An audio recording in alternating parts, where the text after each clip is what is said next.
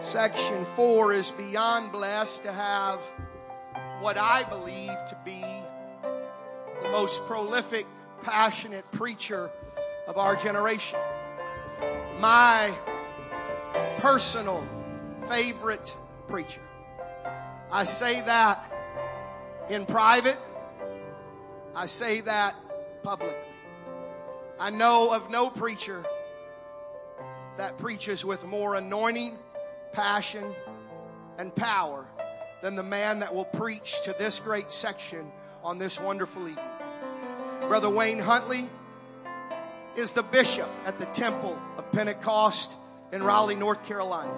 Tonight, he's in Kennett, Missouri at First Church to preach to section four what thus saith the word of God. Put your hands together and receive the best preacher to preach to us tonight. I love Brother Wayne Huntley.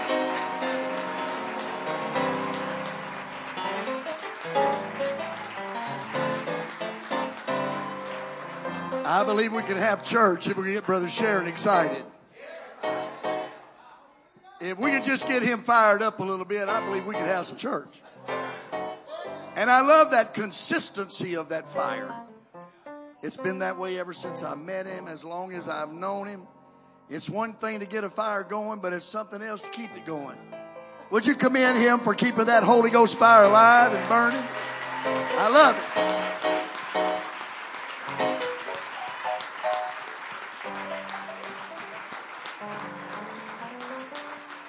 What a joy to be in this portion of Missouri and be with all of you folks. This is somewhat of the, my estimation, kind of like the cradle of Pentecost. There's so much history here, longevity of apostolic doctrine and revival. And uh, I appreciate the opportunity to stand here tonight and speak. I appreciate this weekend of celebration for the pastor and his wife and family. Church did a marvelous job this morning acknowledging and thanking God for what they have meant to this church and all of you. You need to celebrate your pastor and thank God for a man of God in your life.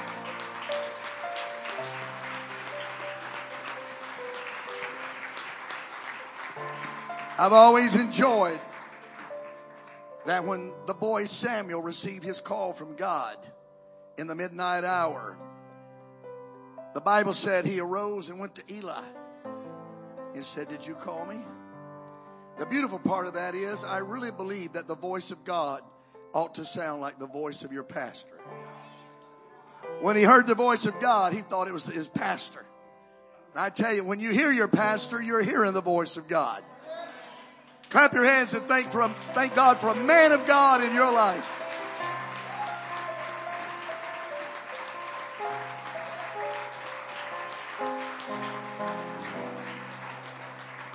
I appreciate the words of encouragement from Brother Sheeran, and it's a privilege to stand before you this afternoon and preach the Word of God. So good to be with Brother Williford. This morning I made my expressions of how long back we go, and uh, there's there's nothing like old friends to age together, to see the blessing of the Lord upon our lives. And I'm thankful tonight that he's able to be in this service. It's been a great benefit to me and enjoyment just to be in his presence and to share that fellowship. I would say this to you as you grow older in life, and especially you that are young here. Let me say this to you. Make sure that in your life you, you develop friendship. You need friends.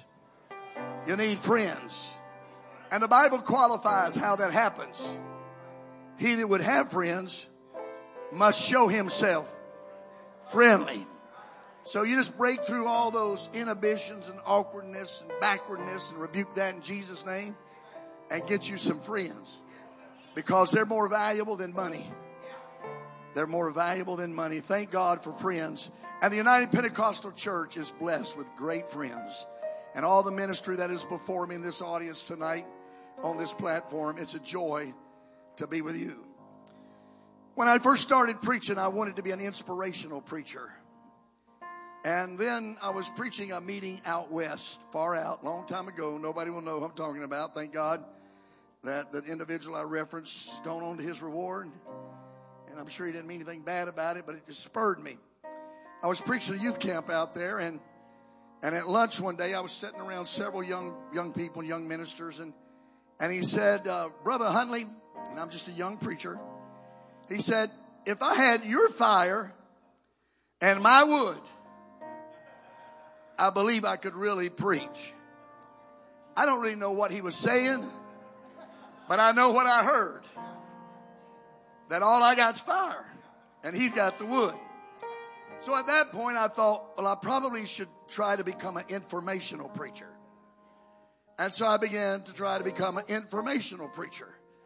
But in my seasoned years, where I am now, in the last number of years, I no longer just want to be an inspirational preacher or an informational preacher. I really want to be a transformational preacher.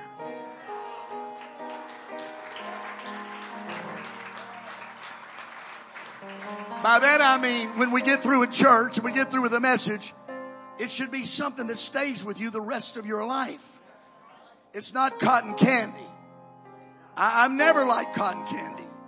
When I was a kid, I didn't like cotton candy. You package jaws full of it like a chipmunk.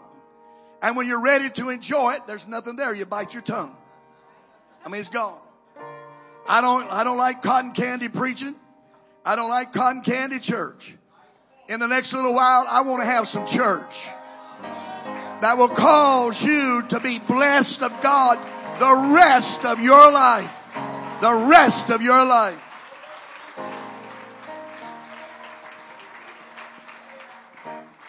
Matthew chapter 13, verse number 1. Matthew 13, verse number 1. To all of my ministerial friends that are here, please indulge me not to have to name you one by one. I've always tried not to do that because every time I do it, I miss somebody, and my good is evil spoken of. I don't want my good to be evil spoken of, but I'm glad you're here. It's a joy to be in church with you, and I appreciate what God is doing in the United Pentecostal Church right now. Matthew 13, verse number 1.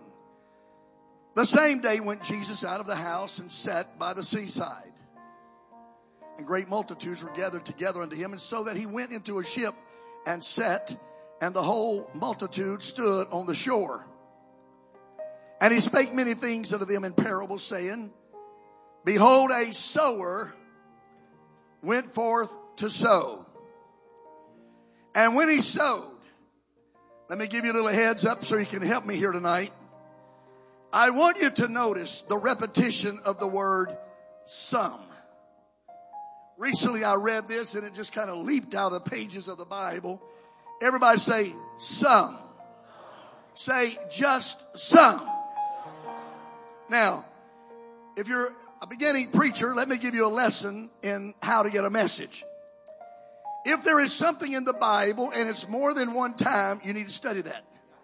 Because the Bible couldn't be but so thick and have so many words. And if the Lord repeated it, it means there's something in there of value. If you will search it out, you'll find something of benefit if it is repeated.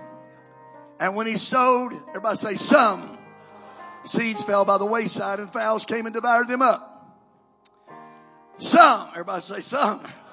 Some fell upon stony places where they had not much earth and forthwith they sprung up because they had no deepness of earth. And when the sun was up, they were scorched, and because they had no root, they withered away. And some fell among thorns, and the thorns sprung up and choked them. But other fell, I think I could say without doing damage to the word of the Lord, but some fell into good ground. Everybody say just some. Brought forth much fruit, brought forth fruit. Some a hundredfold, some sixtyfold, some 30 fold. Who hath ears to hear, let him hear. Let him hear. I want to use this selection of scripture this evening to bring to you my ministry, my positioning and posturing in the body of Christ for all these years has been to try to position the body for the ultimate blessing. You may not get the ultimate blessing here tonight, but I want to take this message and move you toward a pop, potential posturing and placement where every dream you have can become a reality. Where every revival you've ever wanted, you can have. For every blessing you can possess. I think it's the will of God that all of us reach our full potential in God. Whatever that is. Some 30, some 60, some 100, whatever it is. And so my goal tonight, in the Old Testament, prophets were referred to as seers. S E A R S, seers. They were seers, or S E E R S, I'm not sure right now. Seers, which meant they saw stuff. They could just see stuff. And so I am on a, I'm on a crusade. I'm on a mandate. I'm on a march to try to see where we can better position ourselves to be the church that God wants us to be. Especially our young people that are in this audience tonight. And what a great crowd of young people it is. And pastors. I'm so glad you're here. The Bible said, who hath ears to hear, let him hear. So I want to tell you what I think the Spirit is speaking to us out of this selection of scripture this evening. Everybody say some. Just some. Just some. An imperfect something is better than a perfect nothing. An imperfect something is better than a perfect nothing. Would you clap your hands and celebrate the goodness of God for just a moment?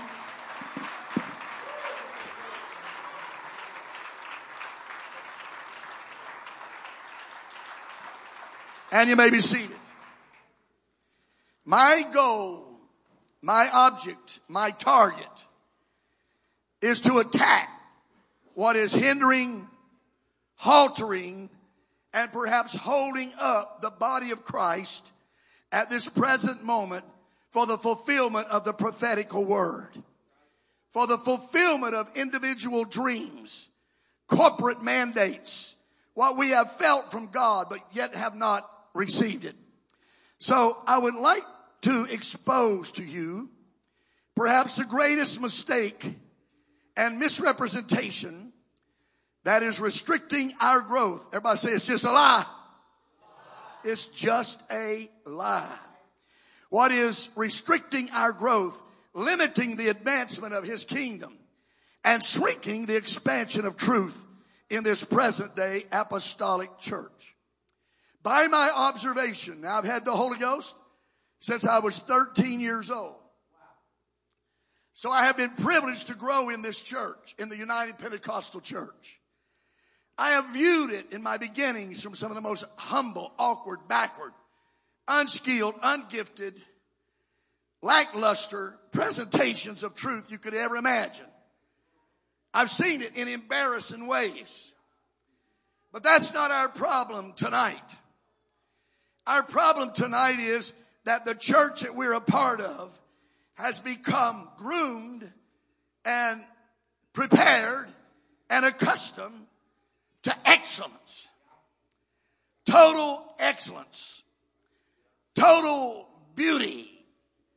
Total exaggerated, excessive measures of superior advancement to such an extent that we have come to a period where I feel like we are paralyzed because we feel like we do not have perfection. We are paralyzed because we feel, and these young men, young ladies hear me, that they feel an intimidation.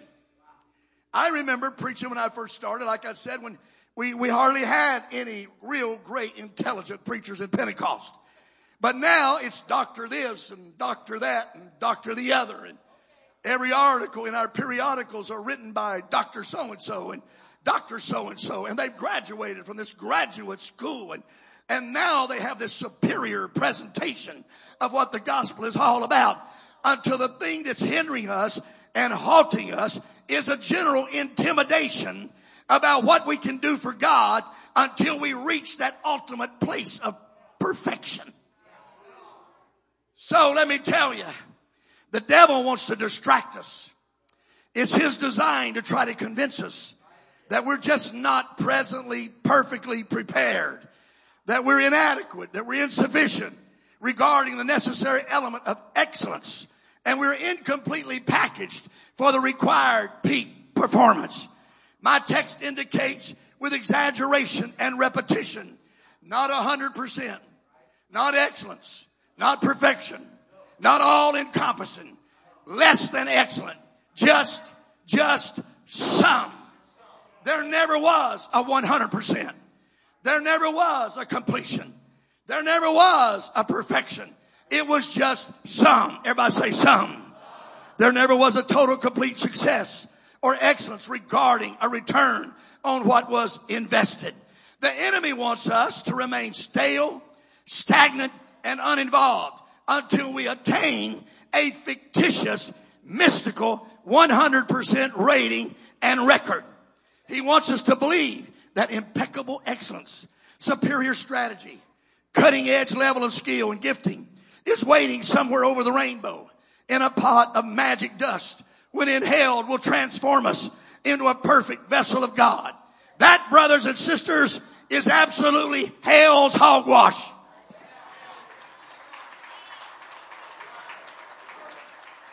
History reveals that our God has never requested or required brilliance, the brightest, or the best. They took knowledge of them that they were ignorant and they were unlearned. Do you know the people that turned our world upside down were ignorant and they were unlearned? God does never require that he have the majority or the advantage to accomplish his work and his will on earth. Never has. Never has. Somebody shout never has. We don't have to have a multi-million dollar building. We don't have to have a degree behind our names. That's okay. We don't have to be an excellent, proficient, professional, anything.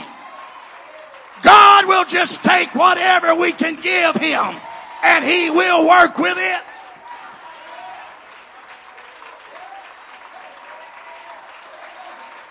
Now it's a shame that an old guy like that runs the aisle and the young boys watch it. But he'll take an imperfect something that beats a perfect nothing.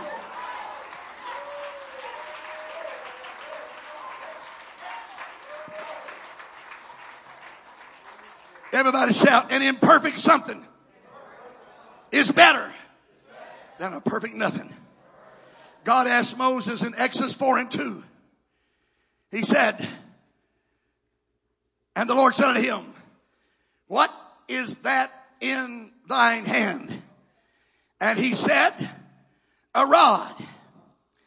What is that in thy hand? What's handy, God was saying, is all I need.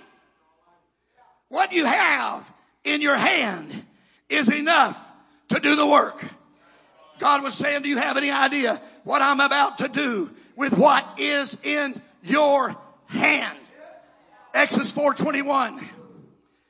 And the Lord said unto Moses, when thou goest to return to Egypt, see that thou do all those wonders before Pharaoh, which I have put in thy hand. But I will harden his heart that he shall not let my people go.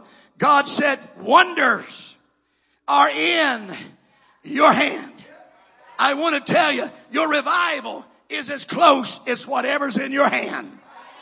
Whatever is in your hand, don't think it's inferior. Don't think it's less than what you need. Don't think it won't get the job done. It's simply what we have in our hands. To Samson, it was just a jawbone of a donkey. To Shamgar, it was an ox goad. To Joshua, it was a stroll around Jericho's walls with a brass band accompanying him and some remarkable light effects with Jews shouting. What Joshua gave Jericho was a sight and sound show. And it brought the walls down. To Elijah, it was just a mantle in his hand. God never, hear this, God never needed or employed giants to kill shepherds, but found great joy in using shepherds to kill giants.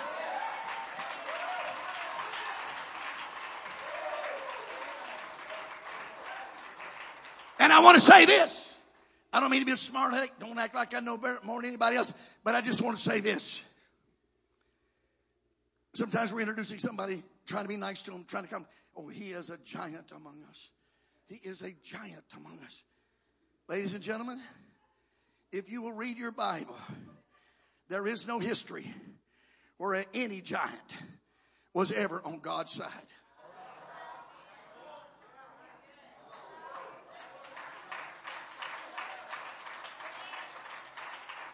Giants were never on God's side because God gets more joy out of taking a pygmy and destroying a giant.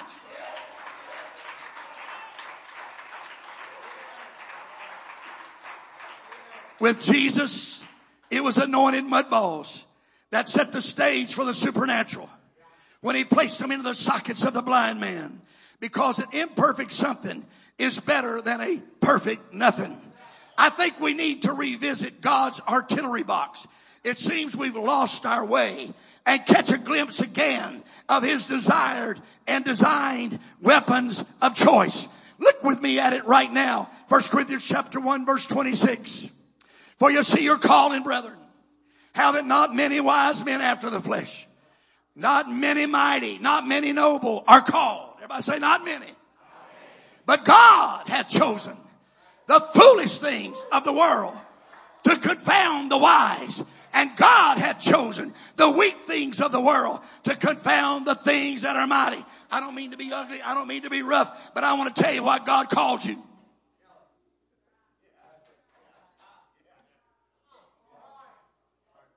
He didn't need Einstein. He doesn't need a prolific public speaker. He doesn't need a genius that's born with all mental awareness. What God needs is somebody that will say, I can't do it without you. I'm nothing without you. I have no ability without you. I need you in my life. I need your power. Turn around somebody say, you're what he's looking for. You're what he's looking for. You may be seated. When God called me to preach in that time when I was debating my call, trying to surrender to the call of God, trying to discern if it was the call of God. I'll tell you in all honesty, in that final prayer meeting, when I acknowledged that God was calling me, and I said to him, God, I was 17 years old. God, if you're calling me to preach, with tears, I said, you're making a bad mistake. Because I absolutely have nothing to offer to you. I have nothing that will advantage you. I have nothing that will help you. I have nothing that will bless you. And it seemed that God said, that's exactly what I'm looking for. That is exactly who I am looking for. I'm not looking for somebody that when a miracle happens, everybody thinks it was his hand. I'm looking for somebody that will know I did it. I did it. And he'll get the glory. He'll get the praise. He'll get the honor.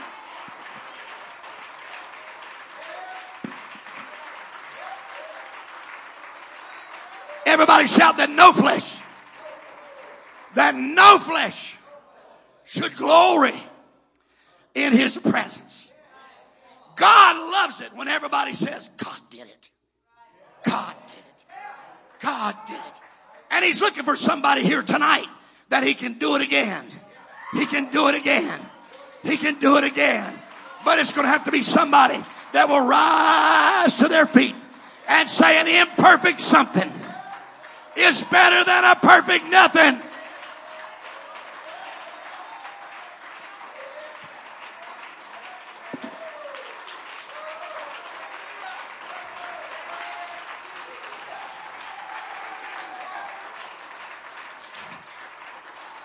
I'm trying to preach to you tonight. It's time to quit apologizing.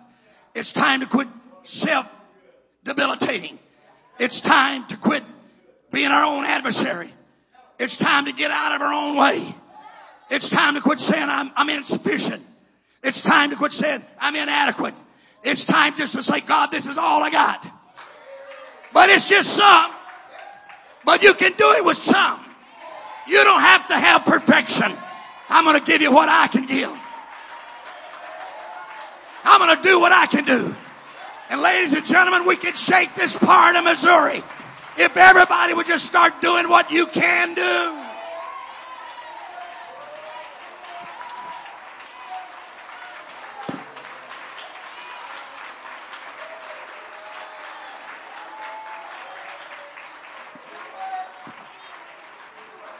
The Bible said, He hath given to us all things that pertain unto life and godliness. The Bible says that He is our sufficiency. He is our sufficiency. Peter said, silver and gold have I none. But he did not stop there. We talk too much about what we don't have. We celebrate too much about what we don't have, what we can't do. But I'm going to tell you what he's given us is more than enough. In the name of Jesus Christ, there is a revival. In the name of Jesus, there are miracles. He's given us what we need if we will but use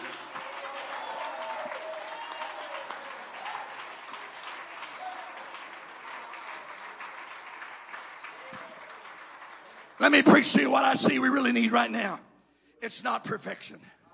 It's not intelligence. It's not giftedness. It's not skillfulness. It's not a rich, iconic heritage where we've inherited all this stuff.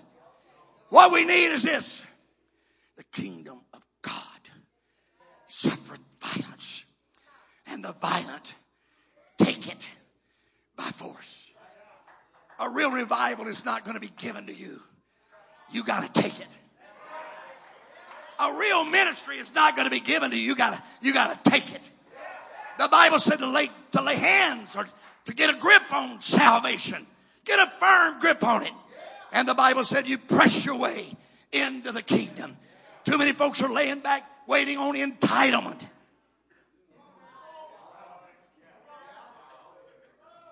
They got the idea of the rich young ruler who said to Jesus, What must I do? But that's not the issue. The issue was he said to, in, to inherit. You know what his problem was? He had an inheritance mentality because it's really rare that you see a rich, young ruler.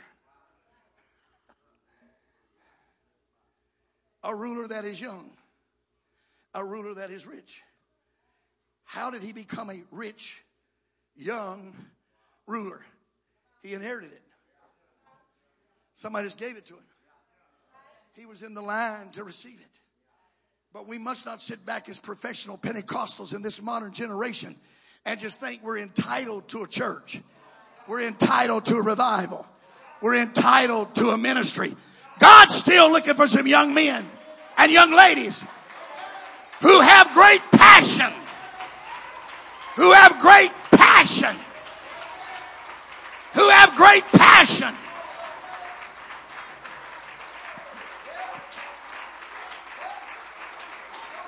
For unto us a child is born. For unto us a son is given.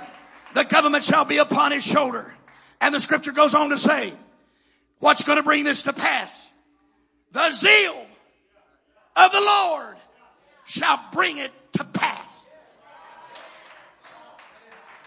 There's nothing you need more than just a fiery passion for God. Blessed are they that do hunger and thirst after righteousness, for they shall be filled. Not everybody's going to have revival, but everybody that wants it's going to have revival. Everybody that lives for it's going to have revival. Everybody that sails out for it is going to have revival.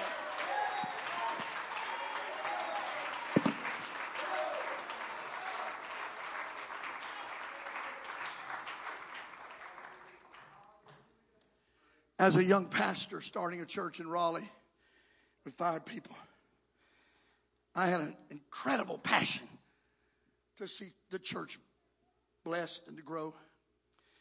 I was sitting in the parking lot of big denominational churches, and I would cry and tell God, this ain't right. We're on this little dark church on the other side of town. Nobody knows who we are, where we are. This ain't right. We're preaching truth. We got the Holy Ghost. We know who you are. They need to be packing our buildings out. Everybody say they ought to be packing our buildings out. If they really knew who we are and what we have, our buildings would be overflowing. Because I don't know how many of you believe it or not, but I'm here to tell you, we've got the answer to the world. We've got the message for this messy age. It is a messy age, but we have the message for this messy age. Everybody ought to get the Holy Ghost. Everybody ought to be baptized in Jesus' name. Everybody ought to come to our Shout, everybody ought to come to our church. Every sinner in our town ought to come to our church. The mayor ought to come to our church. The police chief ought to come to our church.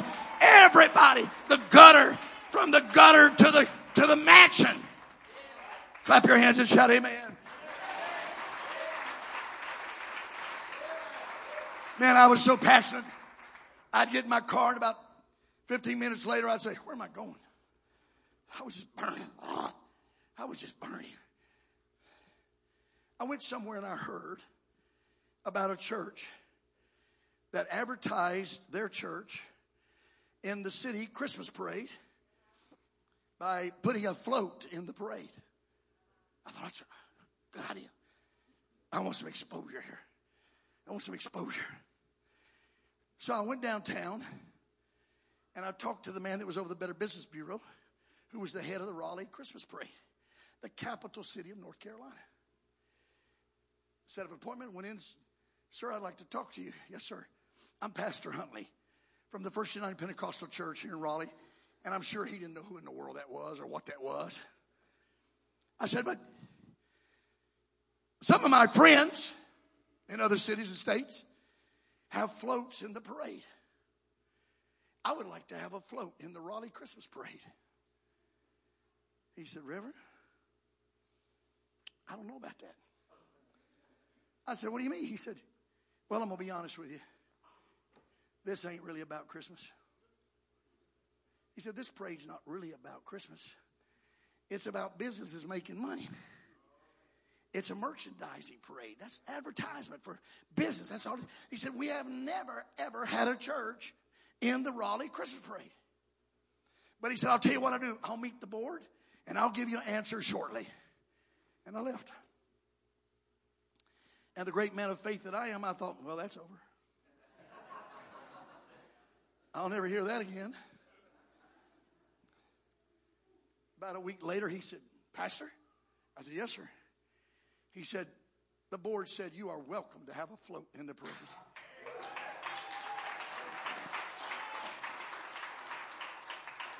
Now, this was 40 and 45 years ago. And so, if you would have seen our float, we made it. There were no professional floats for us to, to later on we started renting professional floats. We made our own.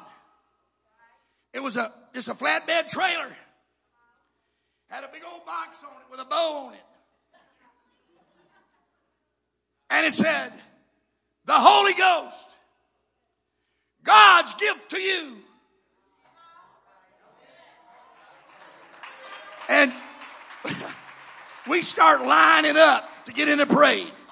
The truck that was supposed to come pull the thing didn't show up. So a guy had another little Datsun pickup truck. He came and we were trying to hook it up and get it on there. As I hooked it up, the thing, the, the hitch fell on my finger and busted it wide open, cut it open. I found some paper towels. I wrapped it up. And the man that was driving said, you, you can't do this, pastor. You're bleeding. You're cut. I said, let's go. Drive. And I've come down the big Raleigh Christmas parade, television everywhere, thousands of people, 150,000 people on the street. It's going all over the state. Here comes this little pickup truck pulling a little awkward looking, ugly looking package that says the Holy Ghost, God's gift to you. When we entered that parade, as we came down the street, people started hollering, Holy Ghost! Holy Ghost! They started clapping their hands. Holy Ghost! Holy Ghost! It's something was so inferior.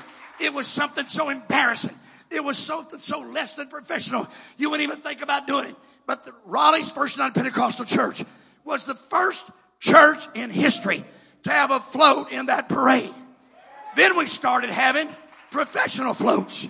And the leaders of the parade said, since you were the first, every parade must start where the First United Pentecostal Church is float. You're first and Santa Claus is last.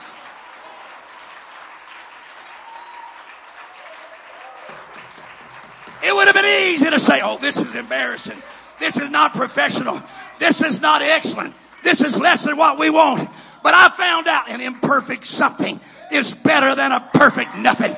We're going to do what we can with what we have, and you will find out that God will bless you.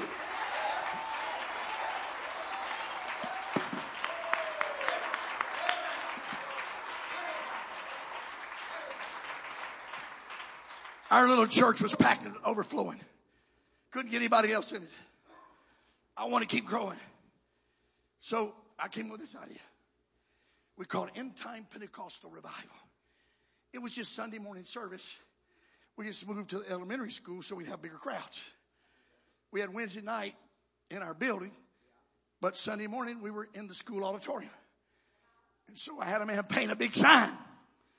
I hung it right over the freeway. End time Pentecostal crusade. Garner Elementary School. And had the hours. I didn't think about getting permission.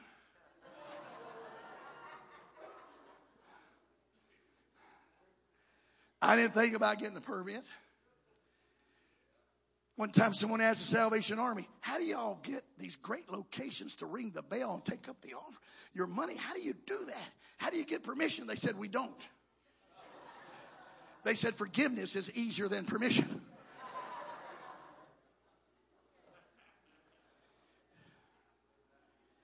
I wish this church would get wild again with passion and push the envelope. Make them tell you you can't come in that trailer park. Make them tell you you can't knock those apartment doors. Make them tell you you can't pass out tracks in the Walmart parking lot. It's time for us to get some passion about a world that's lost.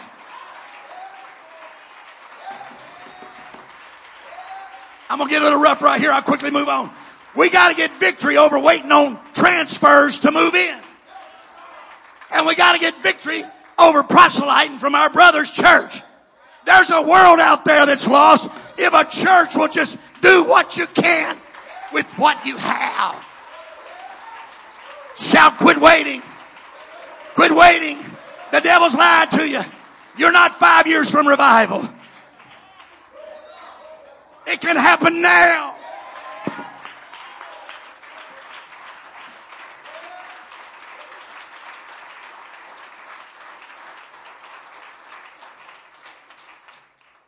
So a number of years ago, I found out in the state of North Carolina that we had 50 counties without a church. And that's why I became district superintendent.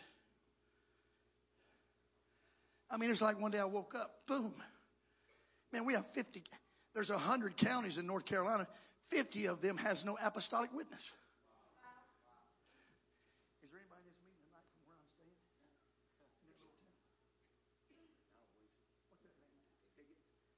I'm staying in the booming metropolitan community called Pickett. Pickett. You know, like Big Guy. But Pickett. That's where we're staying. Because they have big time hotels over there they don't have over here.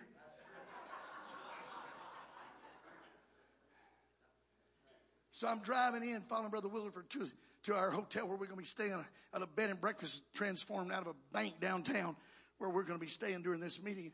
And I said, There's First United Pentecostal Church. Yes. They're everywhere. All over this place. North Carolina has 50 counties without a United Pentecostal Church. So, God put a passion in my heart. I can't go to Judgment Day having not tried to do something about that. I'm not ready to stand before God, hear Him say, Why did you do something? I didn't have a perfect plan. Well, I, I didn't have a lot of money. I didn't have excellence. I, I, don't, I don't have the great strategy. I don't have, have the great skill. So I said, God, we got to do something. Got to do something. Somebody shout yes. You know, invention is the mother of necessity. It's when you got to do something, when you feel like, I do it. I wish God would get this church back to a place where we feel like we got to win the lost. We have got to reach our city. We have got to reach our neighbors. We have got to reach our school kids. We've got to reach our drug addicts. We've got to reach those that are lost in doctrinal error. A necessity. That's why Paul said, Woe is me if I preach not the gospel. And so I came up with a little idea. We're going to call it Carolina Crusades. We're going to go to 10 counties that have not a United Pentecostal church. 10 different counties. We're going to church in each one of those counties to sponsor a crusade in that county. And on one Saturday, we're going to have 10 crusades in a day. And we're going to leave 10 preaching points in one day. I started pushing that idea. And almost everybody I talked to told me why it wouldn't work. That's an inferior plan. It will not work. I like what a pastor friend told me one time. He said he was telling his church about a building fund program that they were going to have and raise so much money. And when he got through telling the church about it, a man stormed to the platform when he got off and said, That ain't going to work.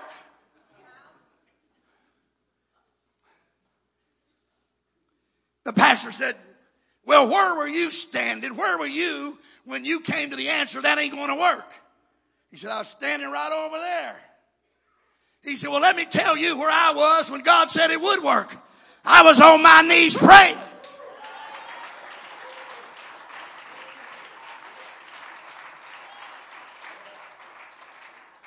And so the first year we had 10 crusades in one day, 10 different locations across our state. Over 500 people were filled with the Holy Ghost in one day. We established 10 preaching points in one day. The next year we did it again. We established 10 preaching points in one day. And they're still telling me why it won't work. It can't work. It ain't gonna work.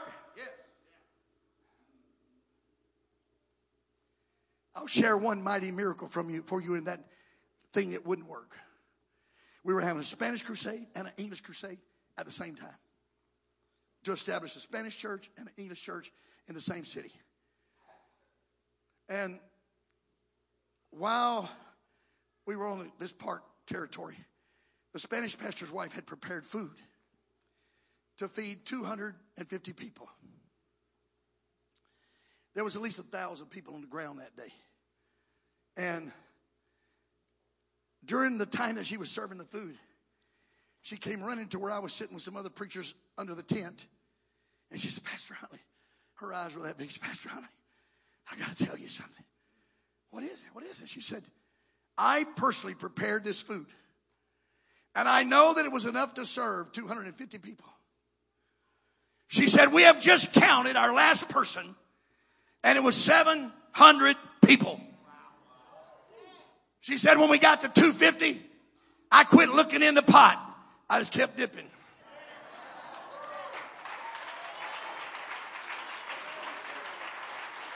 If he can break bread and feed 5,000, if somebody will just step out with an imperfect plan, he will do perfect works. And now it's a text manual for launching churches, data works, preaching points, not just in North Carolina, not just in North America, but it's all over the world. It's imperfect, but God doesn't demand perfection. Hey, stand with me just a moment. There's kids here that can be Sunday school teachers. There's kids here that can be Bible study teachers. There's kids here that can be prayer warriors. You don't have to have a degree to pray. You don't have to have a degree to pass out brochures. You don't have to have a degree to work for God. But you do have to have a passion.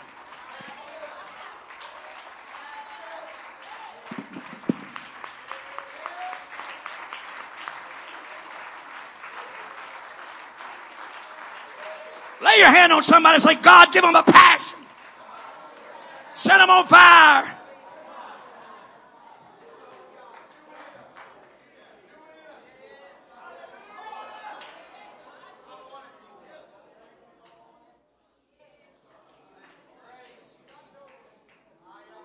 Your church is good enough.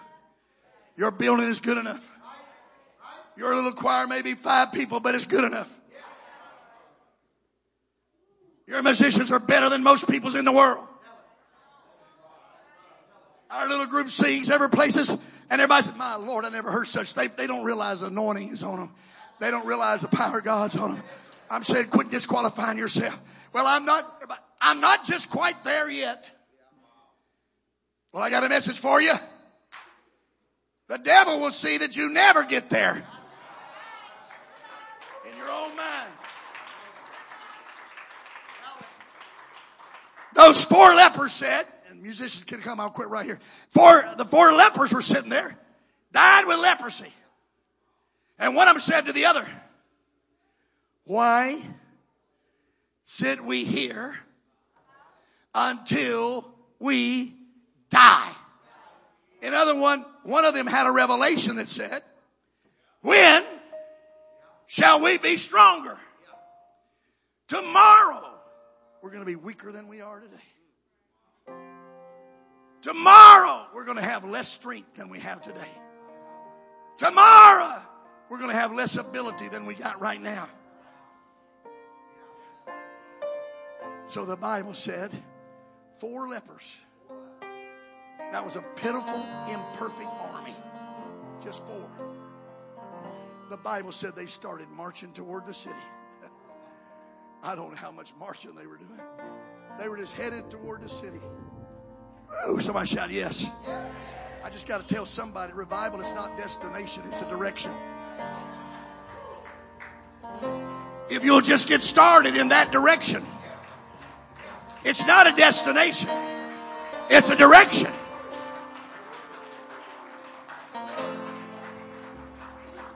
But I was a meeting one time with Brother Kenneth Haney. He was preaching and he read that text. And I was sitting there and I never had seen it. He, he didn't preach it, he just read it. Brother Williford, have you ever noticed that the Bible said when those four weak, anemic, dying, debilitating lepers started going toward the city, they were attacking. The scripture said God calls the people in the city to hear the noise of chariots, the noise of horses, the noise of armies. Would everybody say noise? Let me tell you the truth about that story. There were no horses. There were no chariots. There were no armies. Four little old guys marching toward the city. But God got so excited about their passion, about their effort, about the fact that they felt like doing something. May not be perfect, but it's better than sitting here doing nothing. I'm going to do something. I'm going to start marching. And the Bible said they heard the noise. I want somebody to know all we really need to do sometimes is make some noise.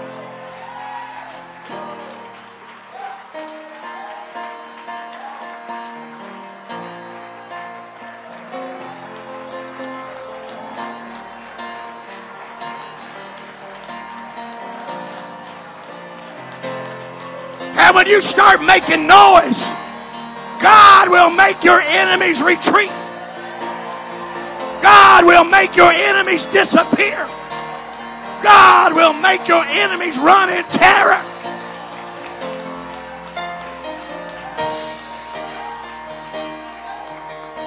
Let me say this quickly and I'll quit. Oh, Jesus, help me. There is a strong movement sweeping across the apostolic church to extinguish the fire and to cool the wind. In other words, to dumb down the apostolic church to where that running is made fun of, shouting is criticized, dancing is humiliated. I'm here to preach to you tonight that that's exactly what we need to do. Make some noise.